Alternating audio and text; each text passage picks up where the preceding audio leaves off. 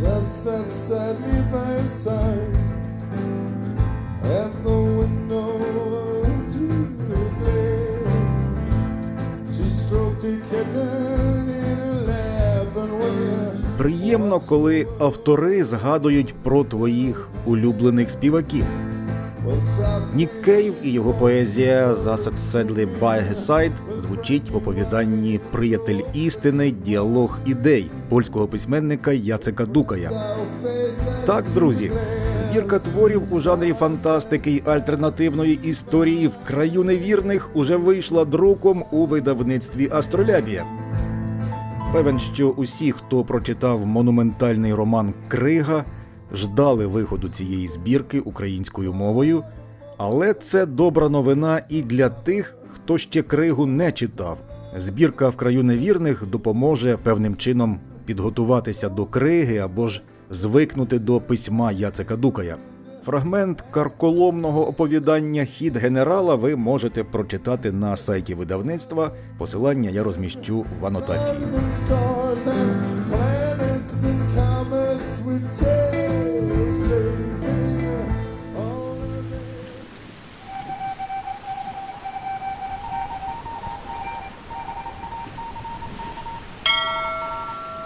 Це подкаст Радіо Астролябія. Всім привіт! Сьогодні у нас на борту Андрій Павлишин, перекладач з польської та англійської мов, історик, публіцист, співзасновник форуму видавців у Львові, член міжнародного пен-клубу. 2015 року отримав премію польського пен-клубу за досягнення у царині перекладу. Кавалер Золотого Хреста заслуги Республіки Польща. Пане Андрію, вітаю вас. Добрий день. Я от собі, коли думав про збірку в краю невірних, і так сказав, що ну, якщо вже перекладач здолав кригу, то що там, які можуть бути труднощі з ранніми творами польського письменника. Але коли почав читати хід генерала, то зрозумів, що Яцек Дукай куди більш багатогранний, ніж я собі там підозрював.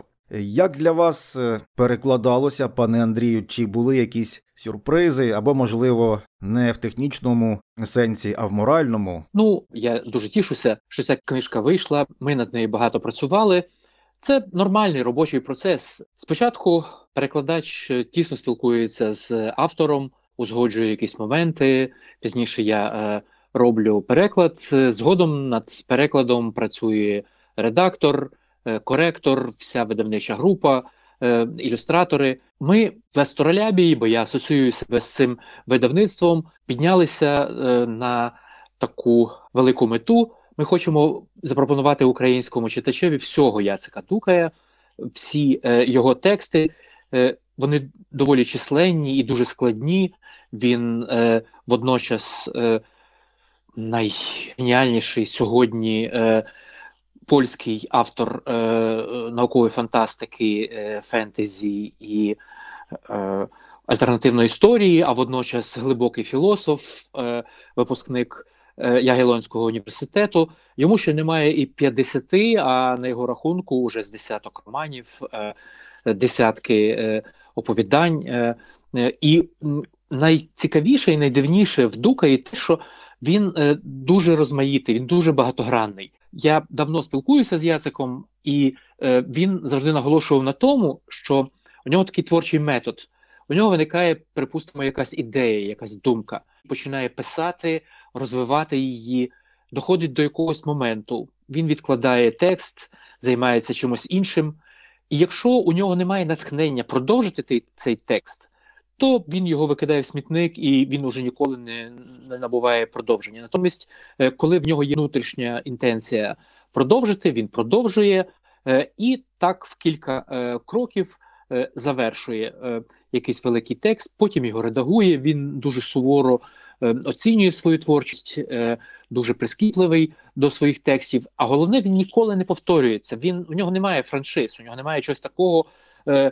Щоб було з продовженням, от е, роман з продовженням, так би мовити, попри те, що його герої е, надзвичайно цікаві, надзвичайно характерні.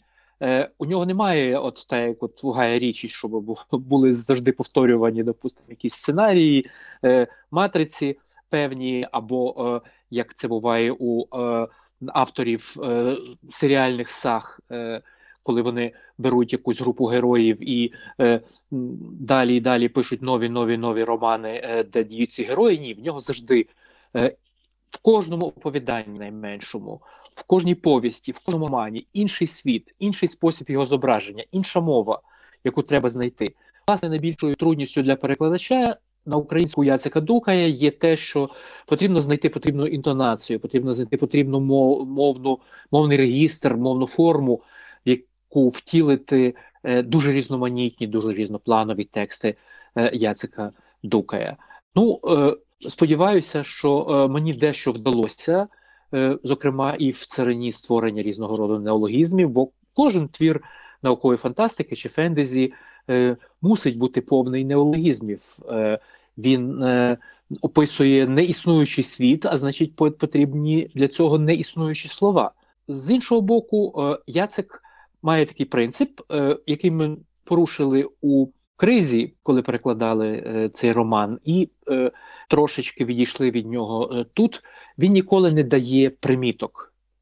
Він сподівається, що в нього достатньо освічений, інтелігентний, мудрий, розвинутий читач, з яким він перебуває на одній хвилі, з яким він веде абсолютно рівноправний діалог, і е, е, тому він не ускладнює е, текст якимись примітками. Ну, іноді я даю примітки, бо Яцек, звичайно, пише передусім для польського читача, для якого існують алюзії і алегорії з польської історії, з польської літератури приховані цитати і такі подібні речі, які не промовляють такою мірою до українського читача.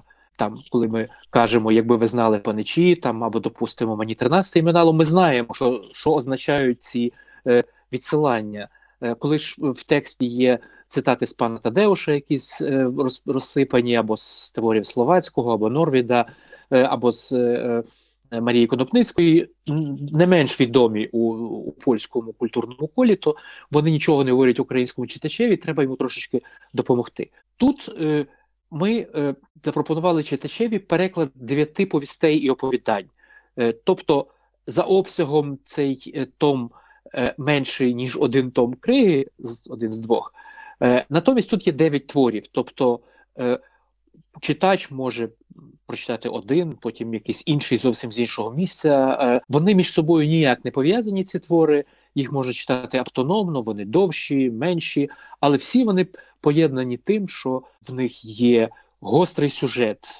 Е, дуже гостро і е, принципово поставлене філософське питання, і дуже добре витончене психологічне, лексичне, структурне оповідання, наратив, який не залишає Е, читача байдужим. Е, хочеться дочитати цей текст до кінця, як пізно ви за нього не взялися. Ви сказали про техніку або прийом, як починає писати твір Яцек Дукай. І тут відразу спадає на думку кафедральний собор, оповідання, яке присвячено архітектору Антоніо Гауді і його храму святого сімейства. І Тут, е, звісно, що аналогії прямо простежуються, і що цей свій літературний фантастичний кафедральний собор був написаний під натхненням незвичайного абсолютно архітектурного твору Антоніо Гауді. Наскільки вам читалася ця от поезія в такому фантастичному фокусі? Е, можливо, у вас, окрім таких традиційних і знаменитих творів, є в цій збірці ще ваш улюблений твір? Ну, е, спершу про кафедральний собор. Це оповідання входить до збірки в краю невірних. В краю невірних. Просто так трошечки е, почну з архітектури е, цієї збірки, потім я докладніше до цього повернуся. Е, а зараз е, тож докладніше про нього. Е, це найраніша збірка текстів Яцека Дукая, бо він починав з оповідань, публікував їх в науково-фантастичних журналах, збірках, е, презентував е, читачам в найрізноманітніший спосіб, е, і вперше опублікував цей том в 2000 році. Це тексти 1990-х років, зовсім молодого автора. Він народився, нагадаю, в 1974 року. В в 2000 році йому відповідно виповнилося 26. Отож, пізніше цей збірник був е, перевиданий у літературному видавництві у 2008 році, е, але е, ще на самому початку він почав тріумфальну ходу, був відзначений найвищими нагородами.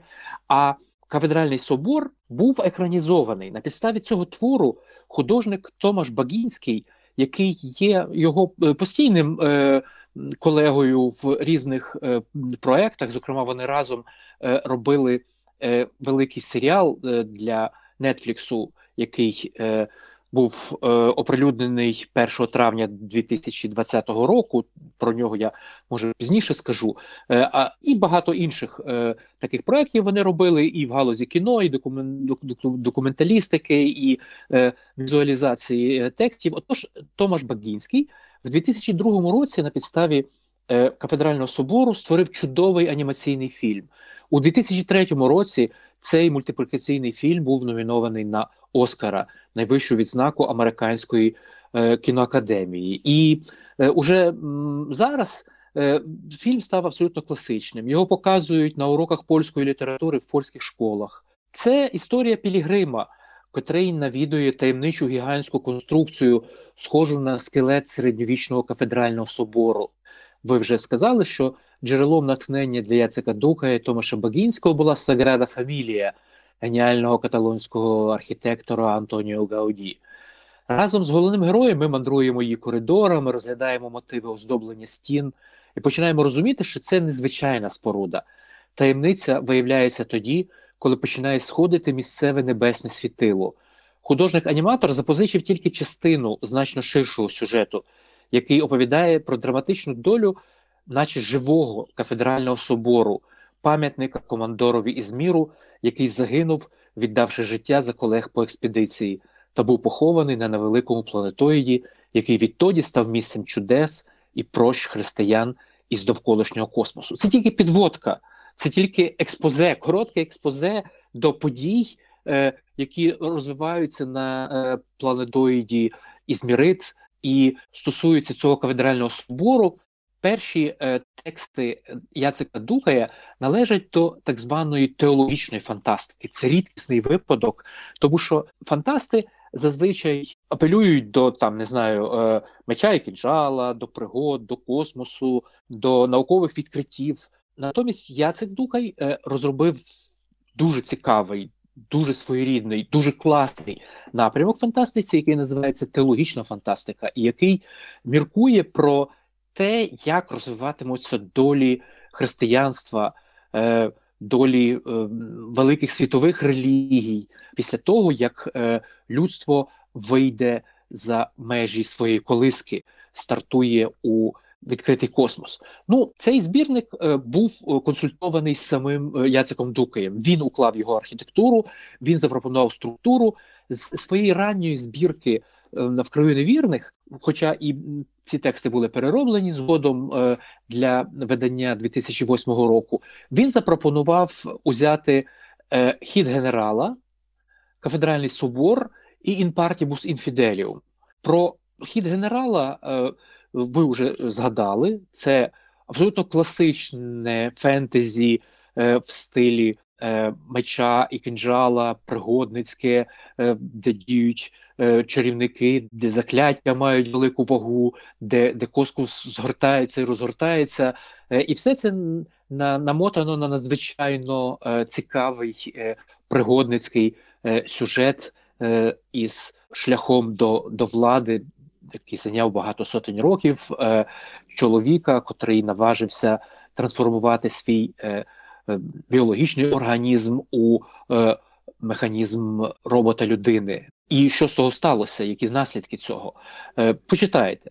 Про квадральний собор я сказав, натомість інпартібус інфіделіум належить власне до одного з моїх найбільш улюблених текстів. Е, Це е, історія, латинська фраза інпартіус інфіделіум означає в краю невірних. Так позначали е, якісь е, невідомі території на мапах, які треба було освоїти християнським місіонерам, і е, власне в такий спосіб вони маркувалися. Це оповідання властиво складається з трьох частин. Перша частина це ніби експозе, в космос виходять місіонери, християнські місіонери.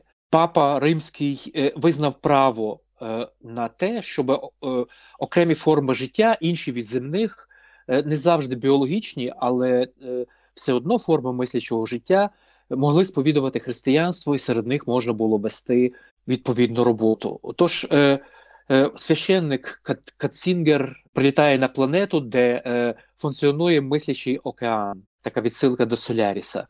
Катцінгер вже йшов до шлюзу оселища. В скафандрі CGS він мав 2,5 метри зросту, важив півтони.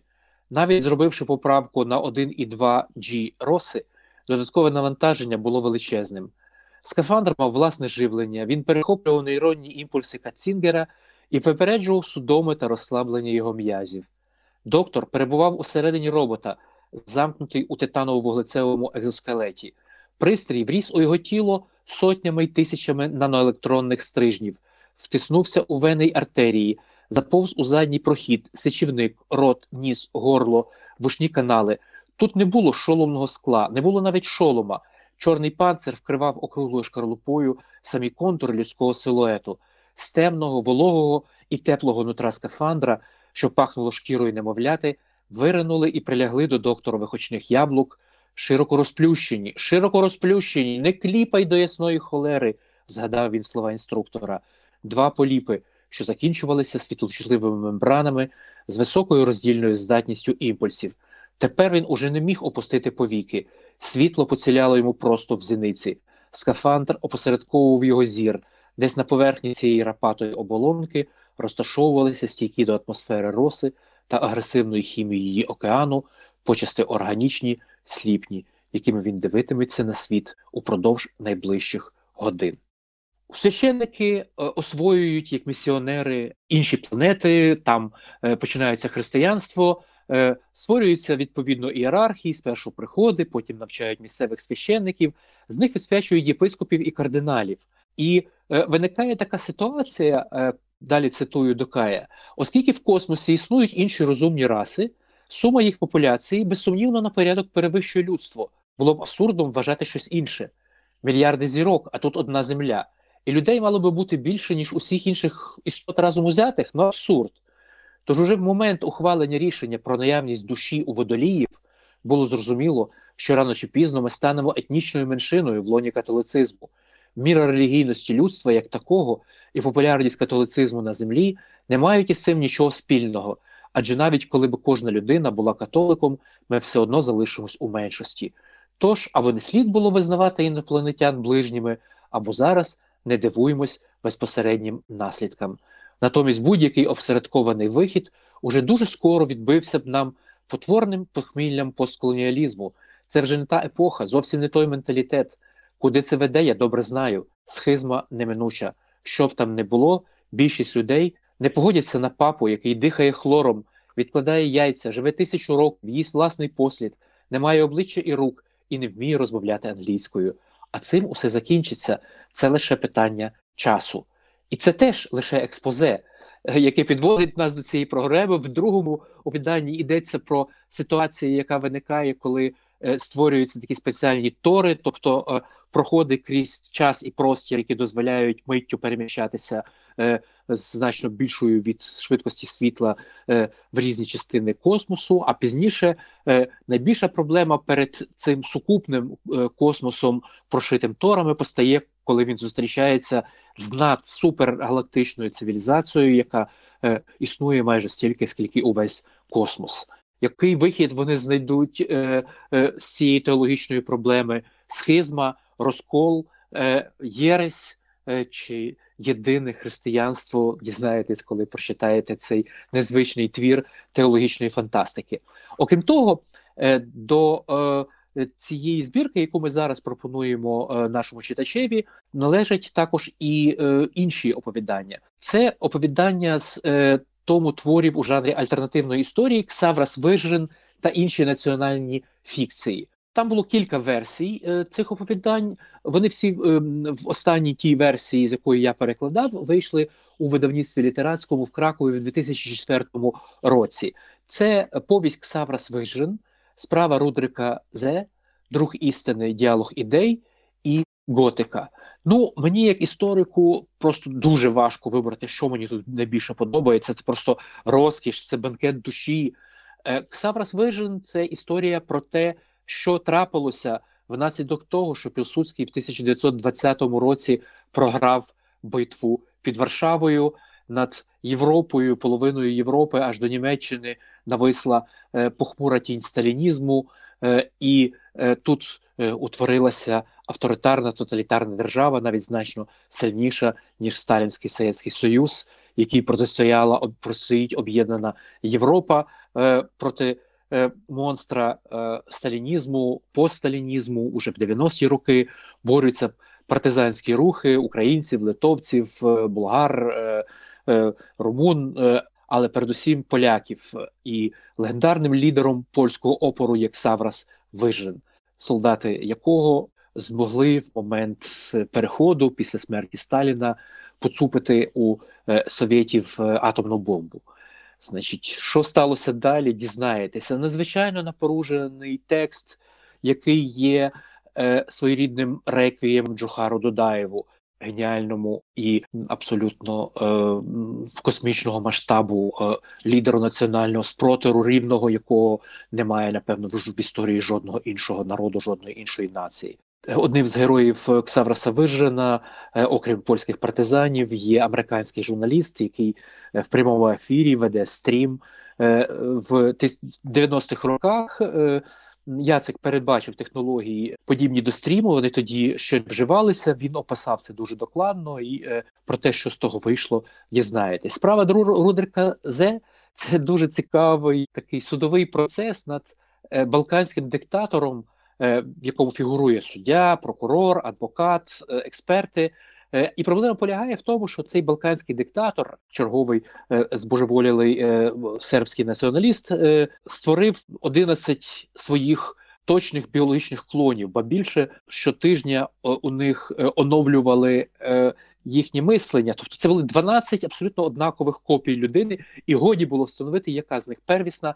Тобто триває дискусія між юристами, чи карати всіх 12 за один і той же злочин чи кожного з них за одну дванадцяту злочину злочинів інкримінованих цьому диктаторові. Е, друг істини діалог ідей це теж е, страшенно цікава кумедна історія про те, як на суперкомп'ютері е, е, певний е, чоловік намагається е, інтегрувати всі ідеї, які стосуються.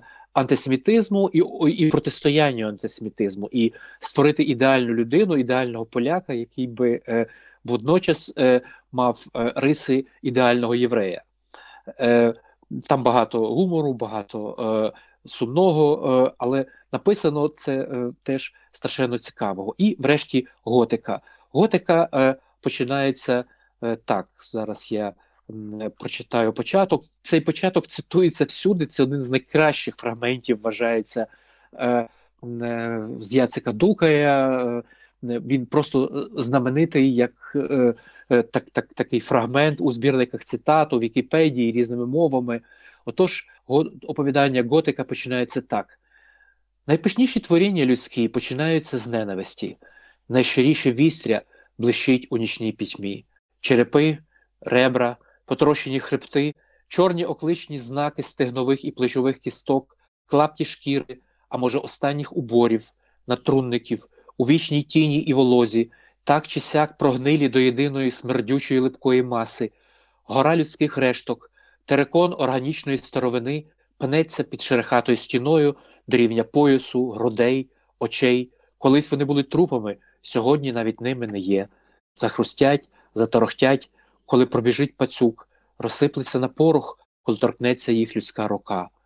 Крипта, тут вони спочили, у крипті під прадавнім храмом що витає у прохолодному повітрі відлуння літургійних співів із урочистої служби Божої, відправленої за кілька метрів понад склепінням підземної могили, у світлі світла й руху, що вплітаються мертві ніздрі пахощі кадил.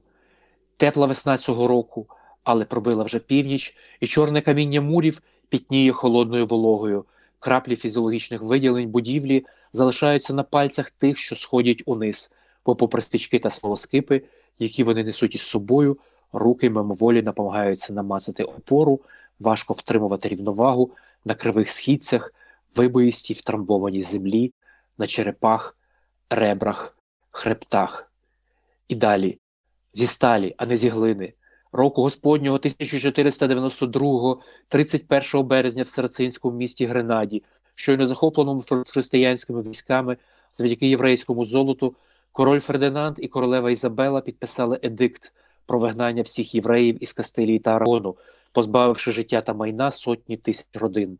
Рабин Ісаак Мешуха силою слова закликав на службу захисника, як чинили століттями в часи страху та переслідувань майстри кабали, із гніву, зі страху, власне, та задля помсти, згідною з книгою сотворіння Сефер Єцефера, де дерево життя розвивається у словах і знаках, так він перемішав їх, зважив, трансформував. Алеф з ними усіма та всі з Алеф, бет з ними усіма та всі з бет, повторюються в циклі, існують у 231 воротах, бо все, що сформоване, все, що висловлене, походить від імені. Його справжнє ім'я, вочевидь, невідоме. Більшість неправдивих також забуті. Називали його Молот, Маркус, Дідусь Сталь, Абуело Ацеро, Карніфекс, Карніцеро, Мактаре, Іш, Белуа, Пугнус, Адамас. Він живе у сотні легенд і тисяч кошмарів. Його можна побачити в кутку образів, у тлі фресок, в калічних формах скульптур.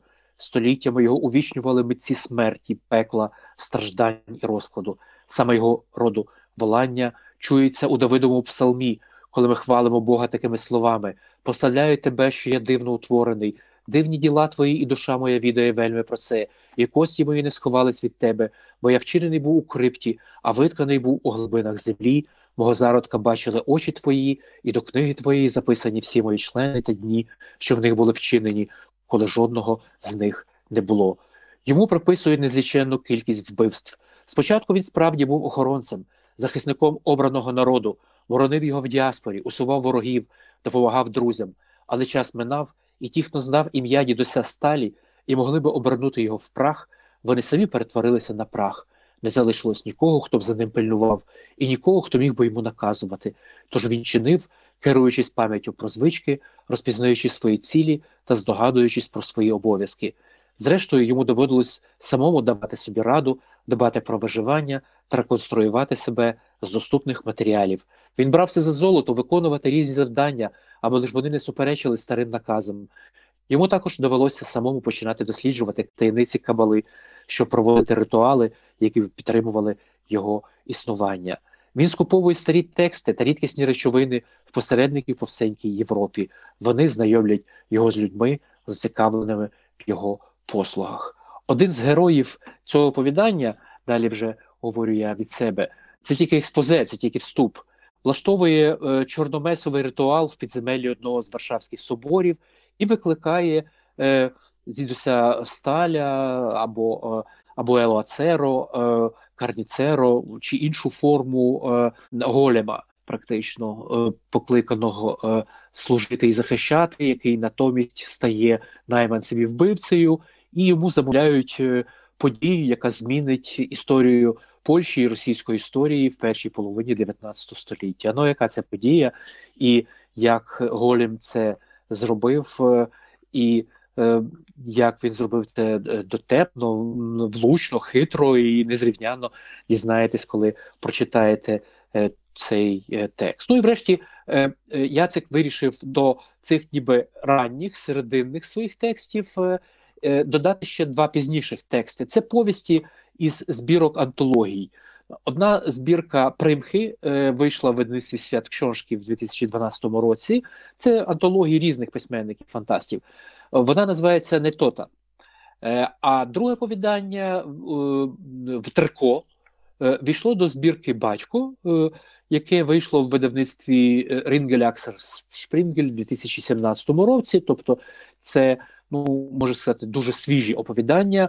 Е, вони показують нам е, дуже зрілого, дуже сформованого Дукая. Це е, дуже вміле апелювання, жонглювання постмодерністичними сюжетами, потенціалами, образами. Збірка не то, перепрошую, оповідання не тота. Це історія жінки у якої відсутнє шосте чуття. Ну от ми в світі, ми живемо в світі, де є п'ять чуттів. А тут гіпотетичний світ, в якому теж живуть такі люди, як ми, тільки в них є шість чуттів, і і в них є шосте чуття. Е, так мовити, ну він умовно його називається запах ангелів. Його не могли неможливо описати тим, хто його не має. Е, вона, е, ставши перекладачкою з іноземних мов, намагається зрозуміти це чуття і створити собі своєрідну милицю з допомогою літератури, щоб розуміти її. Але ці люди беззахисні, як сліпі чи глухі, яких легко обдурити, якими легко зманіпулювати, і таким дьявольським маніпулятором в її випадку її коханий геніальний художник, пияк, е, але е, талановитий е, постмодерніст, який заробляє мільйони на експлуатації цього дивного ганджу. Вони сваряться, а потім він пропонує зійтися знову. На що трапилося, знаєте, коли прочитаєте це оповідання. Ну і врешті в Терко це теж абсолютно неймовірна історія. Е, е, Ветерко це е, батько цією мовою. Штучною балканською мовою, яку вигадав Дука, і якою розмовляють герої цього тексту, це історія про знову ж таки ще одного божевільного диктатора, радше схожого на Тіто і на албанського диктатора, який е, створив е, абсолютно безжалісний е, режим в своїй країні, десятиліттями експлуатував її. У нього є дуже багато рис Володимира Путіна. Він краде, обкрадає свою країну, інвестує гроші за кордоном, дуже багатіє на, на цьому, але має ще одну таку рису. Він страшенний женолюб. До нього постійно проводять жінок, молодих дівчат, е, які йому подобаються, ніхто з них не зможе не може йому відмовити. Е, дуже часто е, внаслідок цих короткоплинних кохань народжуються на світ діти. Оприлюднити їх існування він не може. У нього дуже жорстка дружина, теж дуже впливова в партії в країні. Вона знає більш-менш про це, але ну це приблизно як у випадку Зевса і е, Гери, е, щось таке. Е, вона е, би їх переслідувала, цькувала. Ну і він е, уміщає їх в дитячих будинках, дає в якісь певні родини, або навіть де деякі з них потрапляють в іноземні родини, їх усиновляють за кордоном. І от диктатор подихає. Після нього в країні починається демократизація, виявляються ті гігантські багатства на закордонних рахунках. І от починається боротьба за ці багатства, і існує група адвокатів, які вирішили на цьому заробити, і які знаходять за допомогою міжнародного геномного проекту е, генетичних нащадків диктатора, його фізичних дітей. І от один з героїв це пересічний американський рагуль, такий реднек з американської глибинки, який не вилазить із психоаналітика з цими своїми комплексами, комівояжер, е, такий традиційний з американських романів. Е, Е, і от раптом йому на голову звалюється, що він один з сотень диктатора, і от що їм робити, і от він приїжджає в ту країну, і далі починаються абсолютно карколомні його пригоди, е, опис цієї країни, який дає такий комплексний, е, найширший опис нашого посткомуністичного світу. Там є риси і Польщі, і України, і Росії, і Балкан, і всього, всього, всього синтетично все це поєднано, а водночас це надзвичайно поетично надзвичайно психологічно, дуже тонко описано, е, з деталями, з відгалудженнями. Ці тексти просто класно цікаво читати, абстрагуючись від від е, їх е, е, науково-фантастичної гіпотези. Бо В'яцика вона завжди є. І це завжди дуже точна гіпотеза, заснована на науковому знанні. Він описує не існуючі поки що світи, але е, е, всі його світи дуже е, ретельно вивірені, е, і в них немає випадкових деталей. Всі вони е, відповідають е, текстові, відповідають завданню. І завершуючи цей свій, може, задовгий спіч, скажу, що я люблю їх всіх. Вони мені всі дорогі, як діти, тому що перекладати Яцека Дука це не солода, це задоволення, це не не, не проблема, це не виклик. Це просто радість, в чистій формі радість. Я е, щасливий і я вдячний долі, що вона мені подарувала зустріч з таким чудовим письменником, е, на текстах якого я відпочиваю. Чи ми можемо сказати про Яцика Дукая не тільки як про літературний феномен, а як і феномен соціальний або історично-соціальний, такий от відбиток молодої післярадянської Польщі, тому що Яцек Дукай пише свої ранні твори в 90-х, і він формується не тільки як молодий письменник, а формується новий молодий громадянин нової Польщі. І в цей час, що відбувається в Польщі, відбувається становлення або намагання намагання адаптуватися до нової економічної ситуації. І економічна ситуація в Польщі тоді ми пам'ятаємо була доволі сумною і драматичною. До вступу в Євросоюз е, ще були роки, і невідомо, чи йшлося тоді про це, чи ні. Ситуація була непевна, але світ уже рушився і палав навколо. З одного боку була війна в Югославії, з іншого боку, війна на Кавказі, точніше, численні війни на Кавказі. І молода польська післярадянська, я маю на увазі, нація мала якимось чином згуртуватися і протистояти цим всім загрозам. І як це часто буває, люди гуртуються навколо ідеї або навколо релігії. Ідея державності, незалежної від Радянського Союзу Польщі, це було само собою, але і релігійний підйом був в ті роки надзвичайним. І мені здалося по цій збірці, що тут письменник як чутливий мікрофон все це ловить, і очевидно, що в його творах ми бачимо ранніх творах, ми бачимо його побоювання, його страхи або побоювання. Ми можемо побачити побоювання приходу до влади жорсткого авторитарного правителя, володаря, диктатора. Той же хід генерала перше оповідання показує нам цю небезпеку. Власне, і Ксаврас Вейжрен теж показує цю небезпеку, і не тільки в такому футуристичному плані. Тут я бачу якусь і певну навіть сатиру. Ця сатира, очевидно, що молоді люди, студенти, вони завжди люблять гумор і сатиру, але ця сатира, мені здається, політична тут чітко проступає і не тільки політична, а що було доволі сміливо і сатира релігійна, тому що той же «In partibus infidelium» – це фактично якби певною мірою оповідання з якоїсь збірки 80-х років.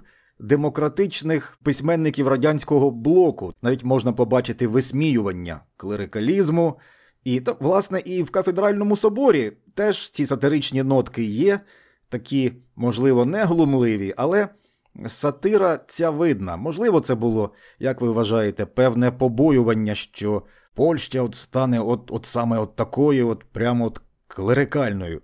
Ну, значною мірою, е, те, про що ви кажете, і те, що тій частині, де йдеться про формування Яцика Дукая, е, це е, правда.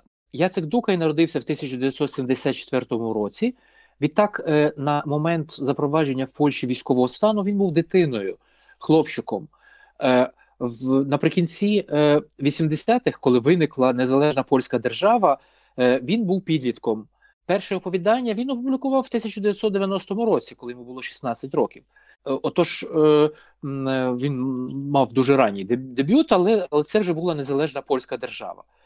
Він Е, навчався в Ягелонському університеті, де завжди панувала вільна атмосфера, е, хоч там не знаю, комуністична, не комуністична е, окупація, там була дуже цікава, видатна, блискуча традиція. Окрім того, він розвивався під дуже сильним впливом Станіслава Лема. Я зараз до цього повернуся. А перед тим ще скажу, що Яцек е, Дукай, звичайно ж, дитина своєї країни. Е, він е, виховувався в в польському середовищі. Він написав, до речі, чудовий роман, який я хочу перекласти.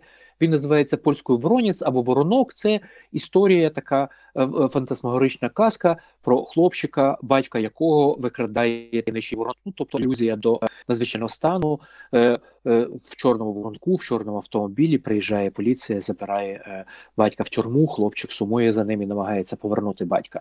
Е, тобто, все це все це він пізнав на на, на е, своїй власній долі, е, але також він е, е, жив в Україні, де католицька церква була однією з опор демократичного і національного руху завжди упродовж століть і упродовж антикомуністичної боротьби теж він ставить е, дуже вишукані теологічні питання, які є результатом його філософських міркувань.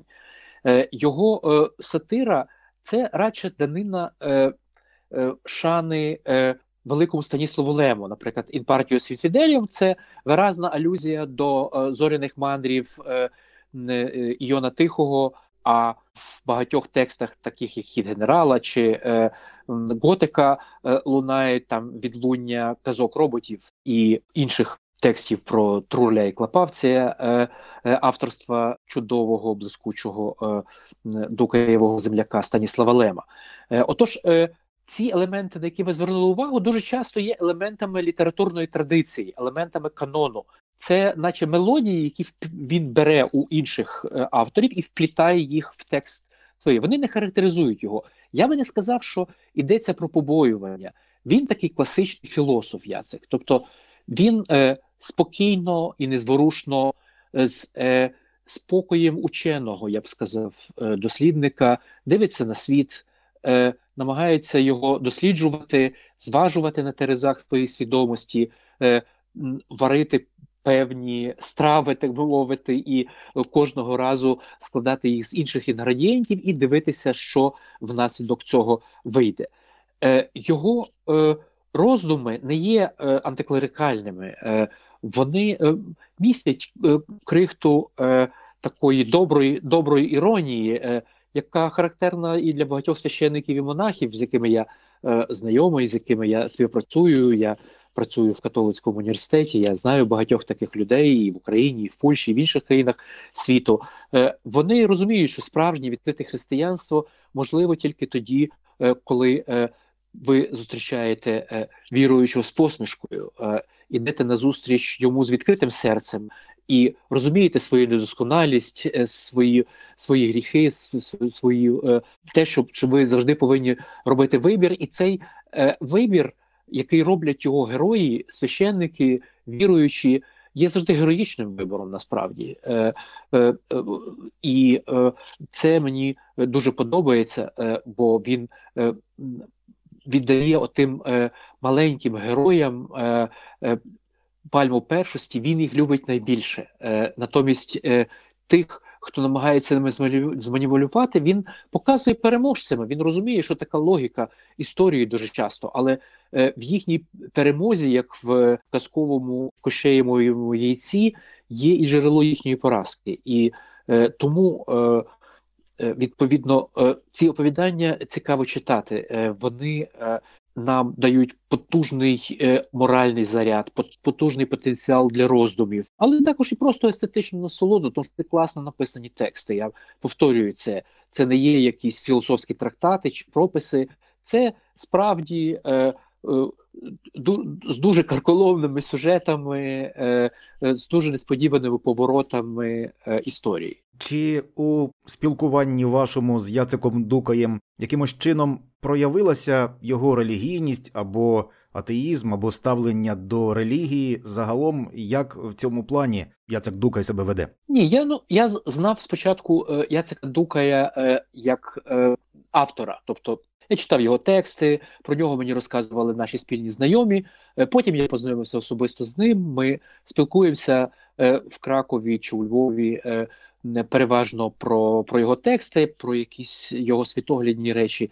Я з ним не говорю, але вони цілком зрозумілі. Належить до дуже близького мені середовища поміркованих польських правих. Які критично ставляться до історії Польщі, які усвідомлюють всі гріхи польської нації, польського імперіалізму, так би мовити, перед сусідніми народами, е, але е, які вболівають за цей народ і хотіли би йому добра.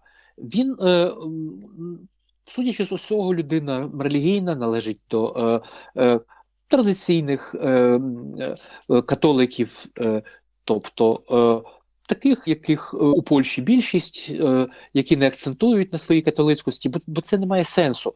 Польща дуже гомогенна країна, е, де е, понад 90% населення це, це поляки, це польськомовні і це католики, римокатолики. Отож, е, просто про такі речі вони не говорять. Ми говоримо про речі, які стосуються національної релігійної чи якоїсь іншої ідентичності, тому що у нас багато цих ідентичностей, вони співіснують. Нам потрібно досі шукати спосіб консенсусу між ними. У Польщі такої проблеми немає. У Польщі є інші проблеми, про які він міркує в е, інших своїх текстах. Польща е, є частиною глобального світу. Вона є дуже потужною економікою, яка блискуче розвивається, і дуже часто е, бізнесмени, підприємці не встигають за, за цим розвитком, тобто вони багатіють, але залишаються людьми провінціальними, малосвідченими, тупуватими ну як і в багатьох інших країнах е, світу, і е, їм треба це надолуджувати, і він е, делікатно підказує, як це можна зробити. Але з іншого боку, Польща існує в глобальному світі, де домінуючою є англійська мова. Яцек сам говорить англійською блискуче, авторизує переклади своїх текстів на англійську мову, переклав. Тексти Джозефа Конрада і є палким популяризатором його творчості, створює мультимедіальні е, проекти такої віртуальної реальності, які описані у Лема в е, його сумі технології, е, які е, створюють повну ілюзію проникнення там в якийсь е, вигаданий фіктивний світ, в даному випадку Джозефа Конрада. От він е, е, розробляє такі проекти, коли е, Е, люди, які захочуть зануритись в цей світ, будуть відчувати всі ці запахи, бачити ці образи, які бачили герої Конрада, е, тактильно це все відчувати. Там буде падати дощ, і вони відчуватимуть, що вони змокли, що вони йдуть тими доріжками. Тобто е, створити повну. На нейронному рівні ілюзію е, занурення в цей світ е, Джозефа Конрада, е, але це письменник, який, будучи польського походження і родом з України писав англійською мовою. Тож е, польській культурі треба якось надавати собі раду з англізацією, з широким проникненням англійських слів, з е, засиллям е, віртуальної реальності. з е, з різними е, комп'ютерними гаджетами, які забирають час і відволікають від е, якихось ціннісних міркувань, спілкування з природою, які вбивають дуже часто природу. Е, зараз е, перед е, людством е, стоїть проблема переходу, про яку Яцик пише у своїй есеїстичній книжці, яка вийшла позаминулого року у Кракові. Вона називається Після писемності. І де він, як філософ в есеїстичній формі, в великих таких есе, міркує про те, що ж буде з людством, Е, після того, як будуть далі розвиватися е, комп'ютерні технології. Е, в певний момент людство винайшло письмо, семантику. Результатом цього кроку було виникнення культури, права, філософії, мистецтва і багатьох інших царин, які стосуються другої сигнальної системи, так званої. Це спонукало розвиватися дуже стрімко людський мозок, але Зараз ми перебуваємо у світі, де стрімко розвиваються комп'ютерні технології. Люди можуть е, перебувати е, в е, в тому місці, е, де відбувається якась подія, бачити, бути свідками її е, в той же момент, коли вона відбувається, фізично знаходячись за тисячі десятки тисяч кілометрів від цього місця. Е, всі наші е, Е, рухи, кроки знімаються, фотографуються, записуються з різних точок зору. Ми стали абсолютно прозорим світом, і е, по великому рахунку, в певний момент е, з розвитком цифрових технологій потреба в записі за допомогою знакових систем відпаде. Відповідно, це призведе до відмирання або до якоїсь дуже генеральної трансформації філософії, права мистецтва, літератури, культури і всіх цих речей, які засновані на письмі, і які є дітищами е, писемної семантики, які розвинулися упродовж там е, останніх там 5-7 тисяч років, коли людство фіксує з допомогою знакових систем свій досвід. І він намагається це осмислити, так само насліджуючи в цьому свого великого вчителя Станіслава Лема. Яцик дуже молодий, як для великого письменника. Я кажу, він дуже зріла особистість. Він е, написав і опублікував свої е, най, най, найцікавіші, найвидатніші твори, е, уже маючи 30-40 років. Е, Зараз він е, поглиблено працює над собою, е, виступив продюсером е, е фільму, серіалу для Нетфліксу назустріч сонцю. Це такий дуже цікавий польсько-бельгійсько-американський серіал, е, заснований на сюжетах е, роману е, Старий Саксолотля. Ця книжка буде наступною книжкою, яку видасть видавництво Астролябія.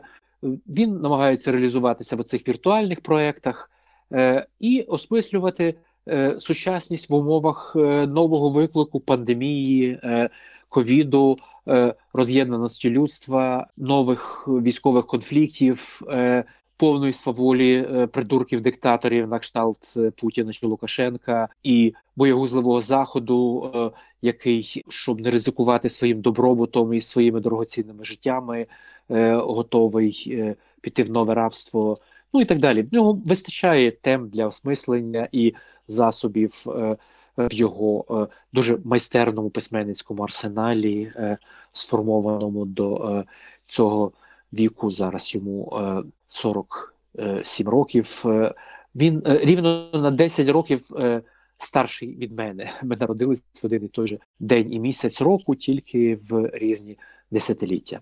Щодо шани такого великого майстра, як Джозеф Конрад. Тут ми це можемо побачити і в цій збірці в краю невірних. Власне, перші рядки і перші сторінки Ксавраса Вижрина я відчував щось знайоме і не міг зрозуміти, що. І аж тут, коли уже автор почав цитувати Конрада, я зрозумів, що фактично тут є купа паралелей із е, серцем пітьми Джозефа Конрада, так. власне, і в серці пітьми іде ця довга і моторошна мандрівка, і також у Ксавраса Вижрина на початку теж ми можемо побачити таку ж мандрівку, і такі ключі і знаки залишає. Фактично регулярно Яцек Дукай, одного з охоронців Ксавраса Вижрина, звати Конрад, і очевидно, що це не просто так. І на мою думку, у зв'язку з тим, що оцей от такий от альтернативно-історичний і мілітарний нуарівський твір, він просто є таким фантастичним серцем пітьми, як Савраса Вижрина бачив, власне, як е, Курца. І в багатьох моментах і Ксаврас Вижрин вів себе прямо як Курц з усіма цими його темними сторонами і з усіма цими пафосними і довгими промовами. І тому для мене от є сюрпризом, що це реквієм по Джохару Дудаєву. Чогось я от вважав, що власне це є таке от перегукування і шана. І низький уклін Джозефу Конраду. А яким чином е, вдалося зрозуміти у спілкуванні з письменником, що власне він списував цього героя Ксавраса Вижрина з Джохара Дудаєва? Ну, е, це не зовсім так. Е, розумієте, реквієм можна е, написати не конче, написавши біографію героя. Це твір загалом реквієм. Його його вся вся промовистість, все, весь його меседж, присвячений пам'яті Дудаєва. Це загалом, ну я просто не хочу е, дуже сильно спойлерити, але це е, загалом історія про е, е, те, як е, малі народи е, ведуть боротьбу проти Російської імперії. І як боязко реагує на це зовнішній світ, оскільки йому доводиться платити можливістю ядерної війни, ядерного конфлікту з гігантським монстром, і ми це зараз бачимо реально. І таким чином е, е, йдеться тут про просто просто про таку екзистенційну ситуацію, е, коли на великій шахівниці світової історії дуже часто інтересами певних людей чи народів жертвують тому що дуже часто і немає іншого виходу з точки зору своєї там якоїсь більшої спільноти. Я не переповідаю тут сюжету, я просто е, переповідаю історію Джухара Додаєва, яка нам всім відома. А е, алюзії до цього абсолютно там виразно вказані. Там в кінці є е, е, така приписка, що е, ну, цей твір, звісно ж, є е, е, пастішем е, до серця пітьми.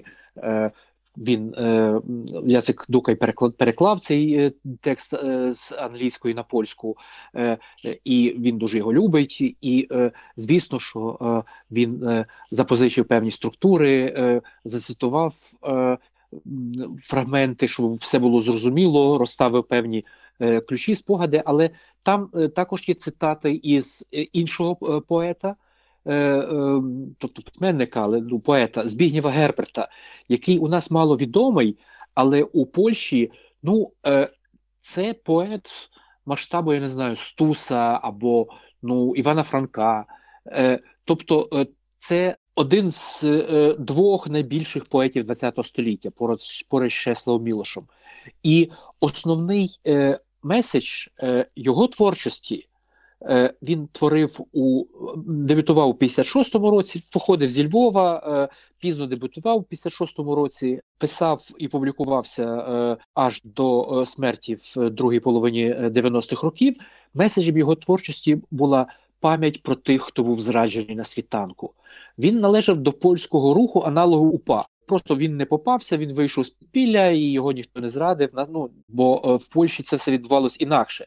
УПА діяло у нас, е, поки е, могли діяти окремі військові загони е, в підпіллі, діяли дуже довго. Ну, більшість до 53-го року, там деякі діяли діяли ще і після смерті Сталіна. Натомість у Польщі було інакше, попри те, що цей рух дуже активно розвивався, підпільний антикомуністичний збройний рух опору.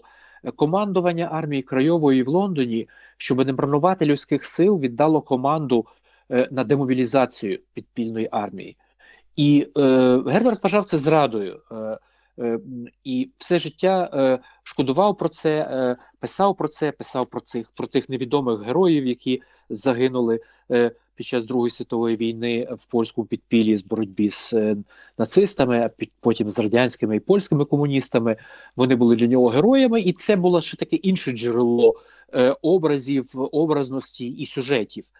А третя річ, ну яка вже зовсім проста, е, і про яку ви питали, там в кінці сказано, що е, е, він зацитував е, брифінги е, у Білому домі, присвячені чеченській проблематиці, тільки змінив там дати, імена, ну такі просто пристосував під реалії роману, але зберіг. Е, основні е, тексти цих брифінгів. Тобто зрозуміло, що для вибудовування сатиричної лінії сюжету, пов'язаної з західною цивілізацією, він іронічно, але водночас е, з відчуттям трагізму ситуації провів паралелі між рухом Ксавраса Вижена за свободу і незалежність Польщі і рухом вільної Чкерії, очолюваний Джохаром Додаєвим.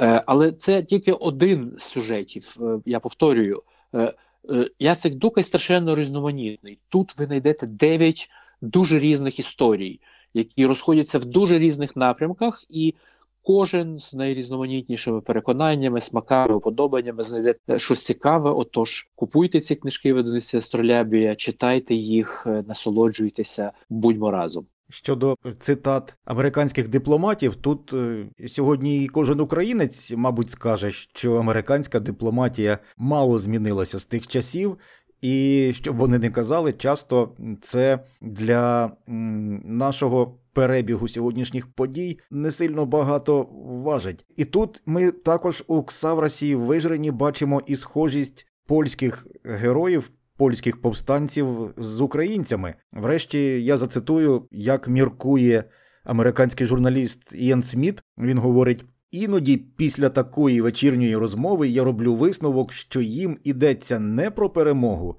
а про саму боротьбу. Ті історії, які вони оповідають один одному біля багаття, переважно про славні загибелі. Більшим героєм є чолов'яга, який ефектно здох, а не той, хто сам закатрупив орду русських і вижив. Це важко зрозуміти. Проте, гадаю, щось подібне за законом природного відбору мусило врешті виникнути в нації, для якої єдиною причиною гордощів є численні та криваві поразки. Ну тут паралелі польських повстанців і паралелі української історії прямо простежуються. З іншого боку, е, е, одною з найцитованіших фраз Ставроса Вижина є така максима: лише онуки кривавих мілітаристів можуть дозволити собі пацифізм. Тобто він урівноважує цю систему, він е, дає нам е, поліфонічний хор е, людей. Це не тільки повстанці, це не тільки американський журналіст, це е, також цивільні мешканці, це е, е, значить, якісь їхні опоненти з російської армії. Дуже дуже різноманітні люди там говорять своїм власним біженці, маленькі діти, жінки. Ну найрізноманітніші люди.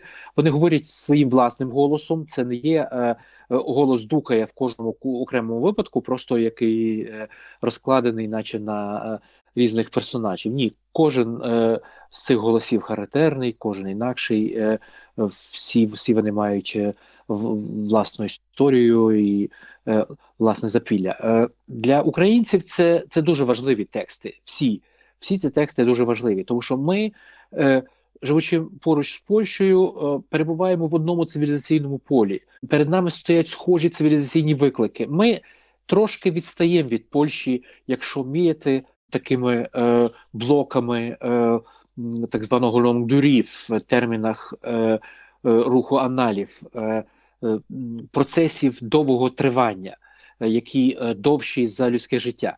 Е, Україна опинилася е, в певному пункті цивілізаційного розвитку в момент, коли вона здобула незалежність в 1991 році, в такому ж, якому Польща опинилась в 1956 році ще коли вона була комуністичною, але була вже незалежною, коли е, в ній тривала боротьба між різними політичними силами.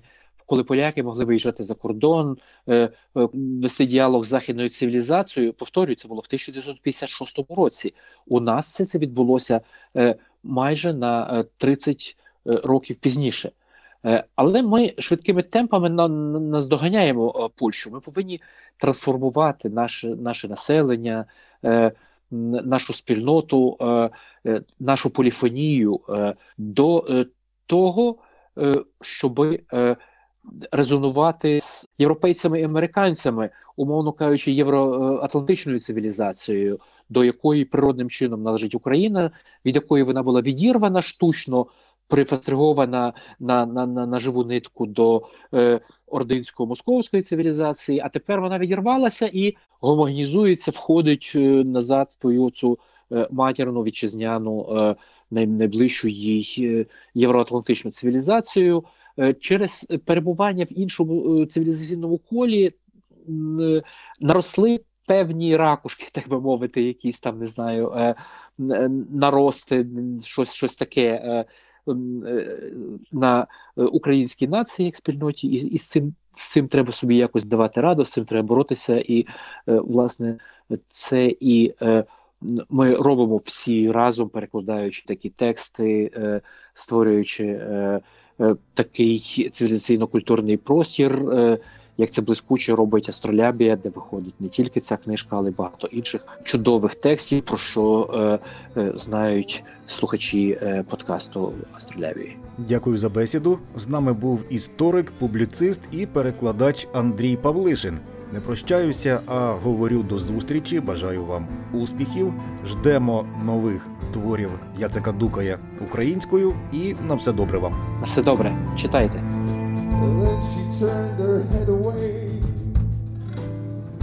great tears seeping from her eyes. I could not wipe the smile from my face. Sad, sad, sad.